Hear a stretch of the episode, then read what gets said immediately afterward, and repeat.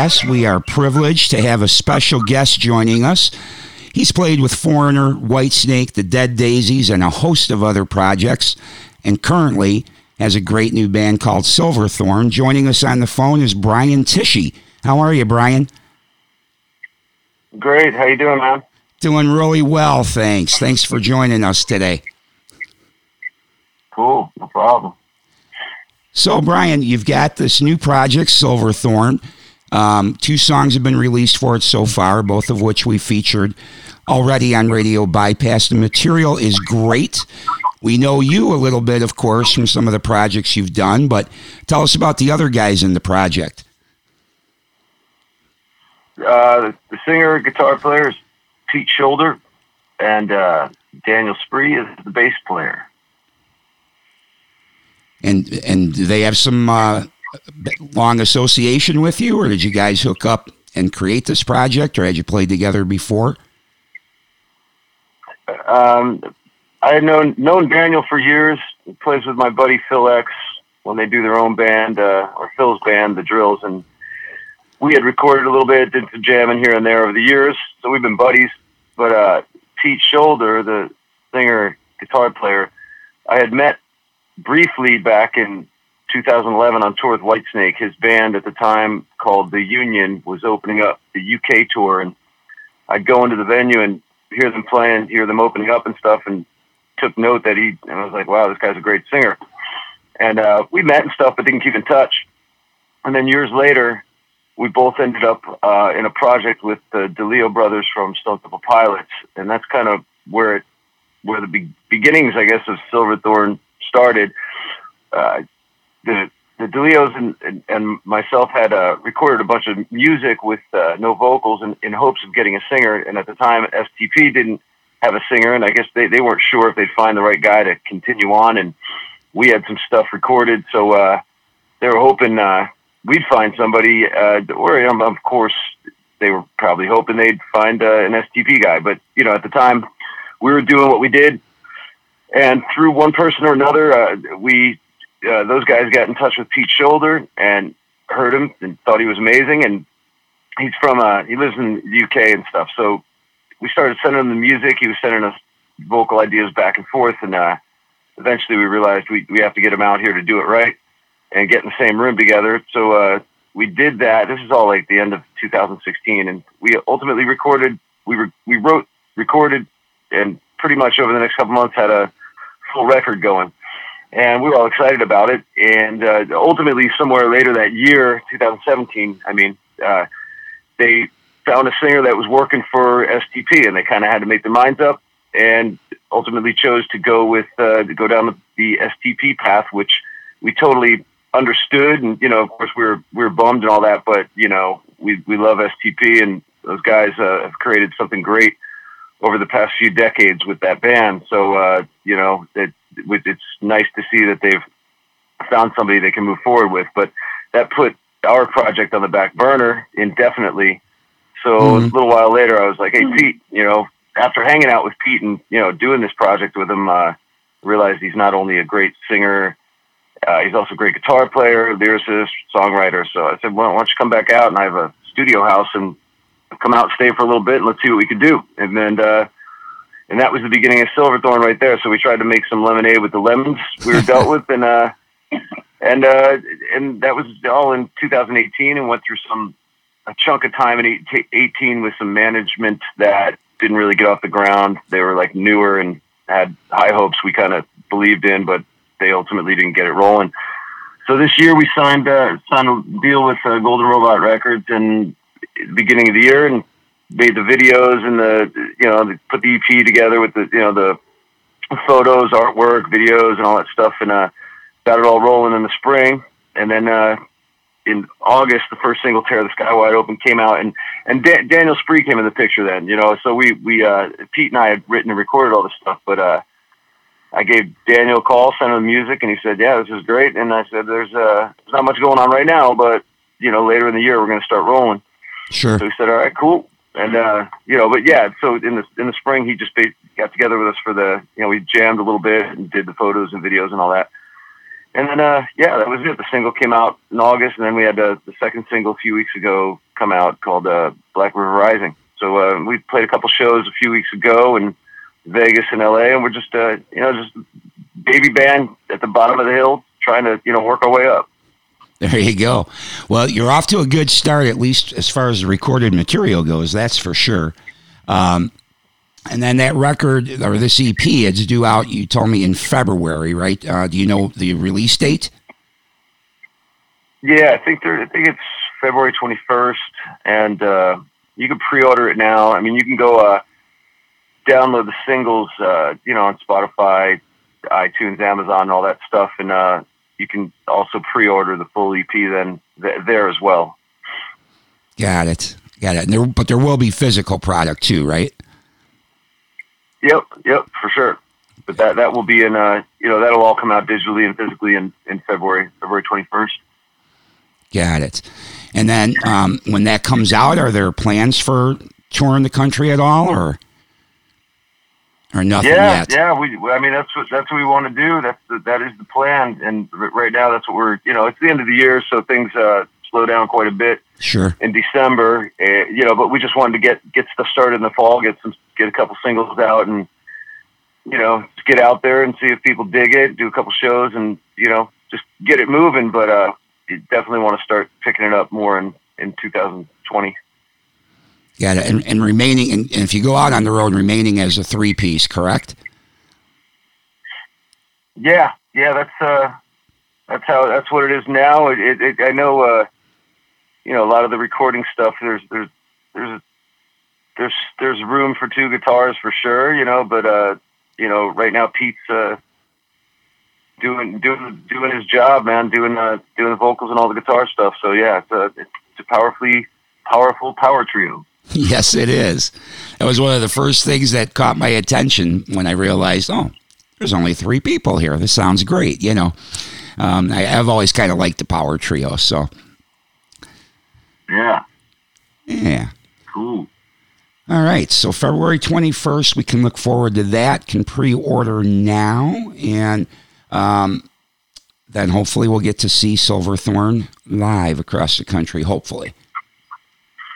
Yeah, hope so, man. We just got to get out there. You know, we're looking for management and agents and uh, all that stuff. And you know, like like I said, there's no, you know, it's you know, it's it's an uphill battle when you start. You know, and you just have to believe in it and be excited about what you're doing. You know, that's the only reason we we are doing this is because we got together and liked what we came up with, and you figure, hey, you know, if you're excited about it. I mean, I always wanted to have my own band, and to find a, a singer like Pete who you know I consider one of the best out there. You know, to, to, to be able to, you know, get a band going with him is is uh, that's half the battle right there. Finding somebody that you can click with that uh, with a voice like that.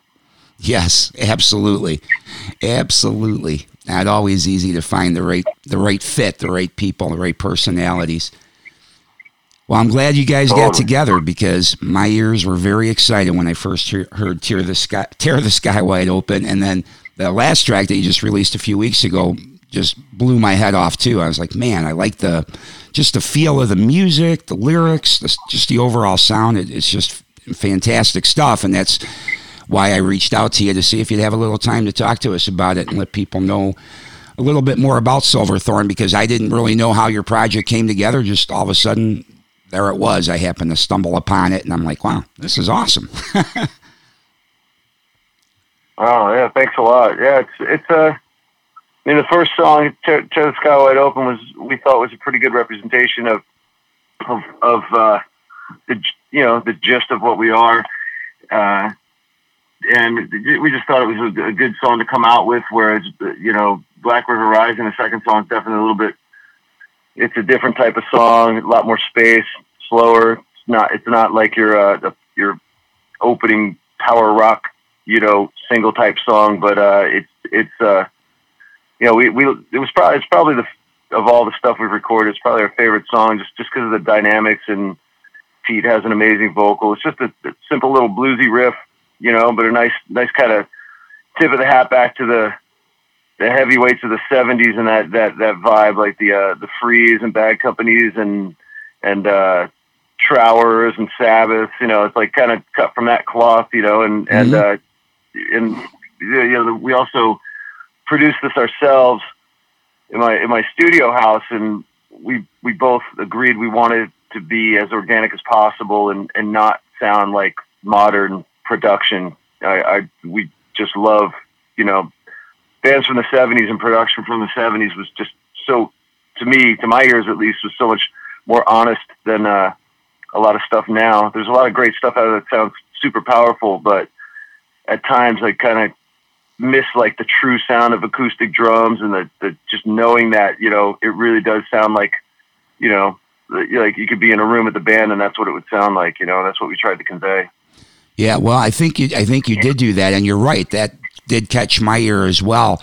That it that it did have a more cohesive sound to it than some things do nowadays. Because as you know, you know, half the time each musician's in a room somewhere else. Not everybody's together in the same place playing at once. So it does kind of change the sound. This whole digital recording. It's cool. You know, it's great that I could record my track uh, in Chicago and send it to you in L.A. and back and forth. But it does take away some of that just that chemistry, you know, and that does create a different yeah sound. well i mean there's there's there's a lot to be said for you know working in the same room together you're going off the uh you know you're going off the, the vibe at the moment and the, the you know whatever the influence is and the inspiration and that you know within you know that room at that point in time you know and that that doesn't happen if you're not not together when you're recording we we did record you know when we weren't together we did do a couple songs where we had ideas and you know threw them back and forth on the internet and I'd put drums down send them to Pete and he'd do you know guitars or vocals and stuff and we've got, we've gotten it done but you know we always you're you're doing a ton of emails and text back and forth about arrangements and parts and what do you think of this and that. But when you're in a room, it's it's more immediate and decisions are made quickly and and you're going off the vibe, you know, the excitement of of the recording process and and Right. the songwriting process. So, but yeah, yeah, it was more it's it, it was more about the actual tones. You know, I was kind of talking about that, like just today. There's yeah, there's just a sound today, you know, and there's there's so much studio trickery you can do quickly and easily, uh, and uh, to get you know even a, a drum set just to sound like the, the you know a current modern massive sounding drum set is is uh, or it's just it's it's not so hard. It's you know there's a lot of uh, a lot of samples on drums, a lot of auto tuning, a lot of cut and pasting, and you know copy paste and all that stuff. And we we try to stay away from that and just you know. I, I love engineering drums. I love engineering in general. So it's just always fun to throw mics up and get a sound for the day and try and get a sound for the song and and uh, guitar tones and you know for that you know okay here's the song this is what it sounds like to us this is what we want to get across and what are the best tones to go for what's the best amp and guitar to use and you know Mhm. Yeah. all that stuff so you know yeah, yeah when and when you when you go down that road I mean I guess the, the the better gear you have you know the better mics and all that you you can add to it but really if you just get a good good sounding instrument in a good room, recorded okay. You, you know, that's that's pretty much where we where we start and end. We just we just want to get you know get that organic sound going. Sure, sure. I like that. Okay, well, that's cool. Um, Brian, I know we're kind of a little bit short on time here because you've got some things to do today, but I wanted to ask you real quick when you talked about drums and miking them and the sound and all that. Um, my favorite drummer of all time, Mr. John Bonham, apparently you are a fan as well. and you had done something. Who's that? Uh, John Bonham. that? John Bonham. John John Bonham. What what band is he from? Um, I think it was uh, Black Sabbath. No, uh, maybe Led Zeppelin. Oh, the Led Zeppelin guy. Yeah, I've heard of him. yeah, yeah, of course, man. that dude. Yeah, no, of course, uh, John Bonham. He's the best. Yeah, if if you don't think he's best, there's kind of something probably a little wrong with you. So that guy, And that then people Bo- go, "Oh, what do you, you can't, you can't, you can't say who the best is." I'm like, "Yeah, you're right in most circumstances, but when it comes to rock drumming, I'd say it's a, it, it starts with John Bonham. Yeah, ends with right on. Yeah, I mean, there's a lot of great ones, but yes, he is he is the man in my opinion too. So I had noticed you had done you had done some kind of tribute to John Bonham, but I don't really know a lot about that. Is that all you playing Zeppelin songs, or what? What was that tribute to John Bonham that you were involved with? Oh, uh, it's well, it's my show. It's I'm the you know, I, I came up with the idea back in 2010 called Bonzo Bash, and it was uh, it was a just, I don't even know where the idea came from, but it was like, oh, I should get a bunch of drummers together and get a rehearsal place and have my buddies learn a bunch of Zeppelin tunes, and we'll get you know keg of beer and we'll all come in and just jam Zeppelin all night, and just call a bunch of drummers and pick a night and do it. And and the more I thought about it, uh, I was I was like, well, this could actually be cool as a as a show. It could be cool if it was in a club.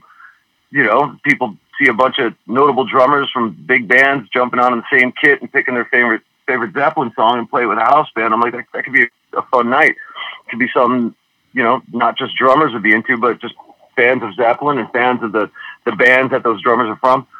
So that was in 2010. We did the first one. It was, you know, it was like 20 drummers, and it's grown since then to um, we've brought it to the East Coast, Jersey, New York. Um, we usually do it at the NAMM show every year. We've brought it to Moscow for the Moscow NAMM show a few years ago, and yeah, I don't know. There's probably I've never counted, but there's probably been more than a. I mean, the show is like a four or five hour show. There's at least 20 drummers, sometimes wow, over 30. I think wow. we've had up to 33 in one night, and uh, yeah, some of the some of the biggest, best drummers in the world, and um, it's a, yeah, it's a great great drummer hang and a great great uh, celebration event honoring the, the best rock drummer ever. And, uh, you know, it wasn't hard to do. You know, you say, hey, I'm doing something for John Bonham. Most drummers like, yeah, I want to get up and jam a song. That sounds like fun. You know, so so we've done it. I don't I don't even know. Maybe uh, maybe we've had 15, 20, 20 Bonzo bashes, something like that over the past 10 years. Aha. Okay. So so that's what this is, and these are some live gigs, not not recordings. No, you can just just go you know go on YouTube and type in Bonzo Bash and you'll see tons of performances from tons of drummers you know. Yeah. Excellent, excellent. But you spearheaded it, so that's pretty cool. When when I saw your name involved with John Bonham, I'm like, okay, Brian and I are going to get along just fine. yeah, it wasn't. It was. You know, like I said, I don't really know where the idea came from, but he, but Bonham is he's the one drummer I've, I never stopped listening to since I was a kid, and you know, there's I love a ton of drummers, influenced by so many, but he's the one guy that I, you know, pretty much a day doesn't go by where I've thought about some something in his drumming or or listened to something. It's he's, you know, you go through phases of oh, I'm in my you know Tony Williams phase, I'm in my Steve Gadd phase, Terry Bozzio, you know, or this guy that guy, you know, and and I, I love all those drummers, but then you know, you know it's not like I'm listening to him every day. Or, it, it, but for some reason, Bonham, he's always been the guy. You know, Zeppelin's my favorite band, and Bonham's in, you know, the best drummer in the best band. So yeah, I pretty much never stopped listening to him, and you know, he's n- never been just a phase. He's been a a regular thing. Right, right, a constant. Right, right. Okay, yeah. well, that's cool. And then one other thing, and then I'll, I'll we'll wrap this up so you can get on with your day. But um, you also are known for speed bagging or punching a bunch of speed bags in vans or trucks or something. And then I had heard you were incorporating the speed bag into your drum kit or something. Um, oh, I I have a little bit, but uh, not not where it's been on stage in a rock show yet. It just hasn't gotten there. But it was probably ten years ago or so. I started. I just I always thought speed bags were killer. I just love the, the concept and the controlled chaos of a speed bag and never tried to do it. Uh, and then somewhere, I don't know, a bunch of years ago, I, you know, I was in a gym somewhere, there'd be a speed bag and I figured, oh, I'm a, you know, I should, this shouldn't be that hard. I get it. You hit it once and it rebounds three times and it sounds like a triplet. And, but yeah, there's a technique involved, like, like anything. And, uh, was on the road and just uh, YouTube speed bags or speed bagging and, and uh, watched a bunch of these amazing speed baggers doing all this like advanced stuff. And I got home off the road and had one sit in my garage. I just screwed it into the wall and started doing it. Got really obsessed with it. And being a drummer, you know, I hear the natural rhythms of the bag and I, you know, I started learning my techniques and all. And, and then I'd, I'd speed bag along the drum to music, which is called punch drumming, which, uh, you know, the, the speed bag king, Alan Kahn started back in I don't know the seventies or eighties or something. And he's a good buddy of mine, but he he would there's all these clips of Alan Kahn speedbagging along to music, and he's he's amazing. So I started doing that, and then the ne- next logical thing would be to put you know a kick drum underneath the speed bag, keep time with your foot, put a snare drum you know over on the left side, and speed bag with your right hand. So I was just messing around with that stuff in my garage, and then it was like, well, yeah, it'd be great to put this on a drum kit, but to, but to really do something like that, you got to have a budget. You don't want a speed bag sitting there all night on top of your kit, just sitting there not getting used. Right. You know. But even you know, I was in, when I was in Foreigner, they're like, "Hey man, if you can figure out a way to do it," but but literally, it, it takes a. I have a 270 pound speed bag stand that uh, you need you need something heavy to keep it keep it balanced and weighted down when you're when you're hitting it, and uh, it's just a, a bit too much, you know, to to you know, get that thing set up for a, a bit of a drum solo and do a thing. You know, you set up a 270 pound thing. If uh if I was in some huge band on some arena tour, I'm sure we could figure out a way to do it. But uh, right. you know, there's a budget involved, and there's, there's there's the heaviness of it. You can't have your drum tech start carrying this stuff up in the middle of the show. so, uh, but yeah, yeah. It, the, the coolest thing was Eddie Eddie Trunk, my, my buddy Eddie had had the show with uh, um, Jim Florentine and Don Jamieson. Oh, uh, that Jamieson metal called, show. Uh, that metal show. Eddie called me up, and he would always do guitar players in between commercial breaks and stuff. And, and then he called me and goes, Hey, we're, we're going to incorporate drummers. Do you want to do one of these? And I said, Yeah. And it was at the same time this uh, feedback equipment company called Balazs saw my videos and said, Hey, man, we want to do something with you. And I said, Oh, great, man. If you send me something that's sturdy enough, I'm going and doing this uh, rock show called that metal show, and I'm going to be performing on it. So they sent me that this 270 pound stand and uh, I brought it down to the studio with, with the drums and set it up. And you know, there's a from uh, this is I don't know five years ago or something. Did it? Uh, yeah. So I ended up putting it above my floor tom and using it using the speed bag in my right hand. I made up some beats with my feet and you know left hand. And uh, you know, so when they break to a commercial, I, there's a few clips that include the speed bag. But yeah, I, I think that's the actual first real documentation of the speed bag used used uh, as a percussion instrument. Gotcha. Okay, well that that's definitely cool. It's definitely your unique thing for sure. All right. All right. Well, I know um, we got to get going yeah. here because you got stuff to do. So again, this is Brian Tichy. We've been having the pleasure of speaking with his new band Silverthorn. Has a new album EP coming out February twenty first. Uh, Tear the Sky Wide Open. Highly recommend it. Great stuff. Brian, thanks for uh, taking a little time for Radio Bypass today. Thank you very much. Thanks for having me. Appreciate it and happy holidays. All right. Same to you, my friend. Thank you much. So there you have it. Our interview with Brian Tichy from Silverthorn. Great guy. Fun interview. And uh, hopefully, you learned some things about Silverthorn and Brian that maybe you didn't know before. I know I did for sure. And uh, it was really great to talk to him. I really appreciate it. So, Brian, thanks again for joining me yesterday for a conversation about Silverthorn and a few other things.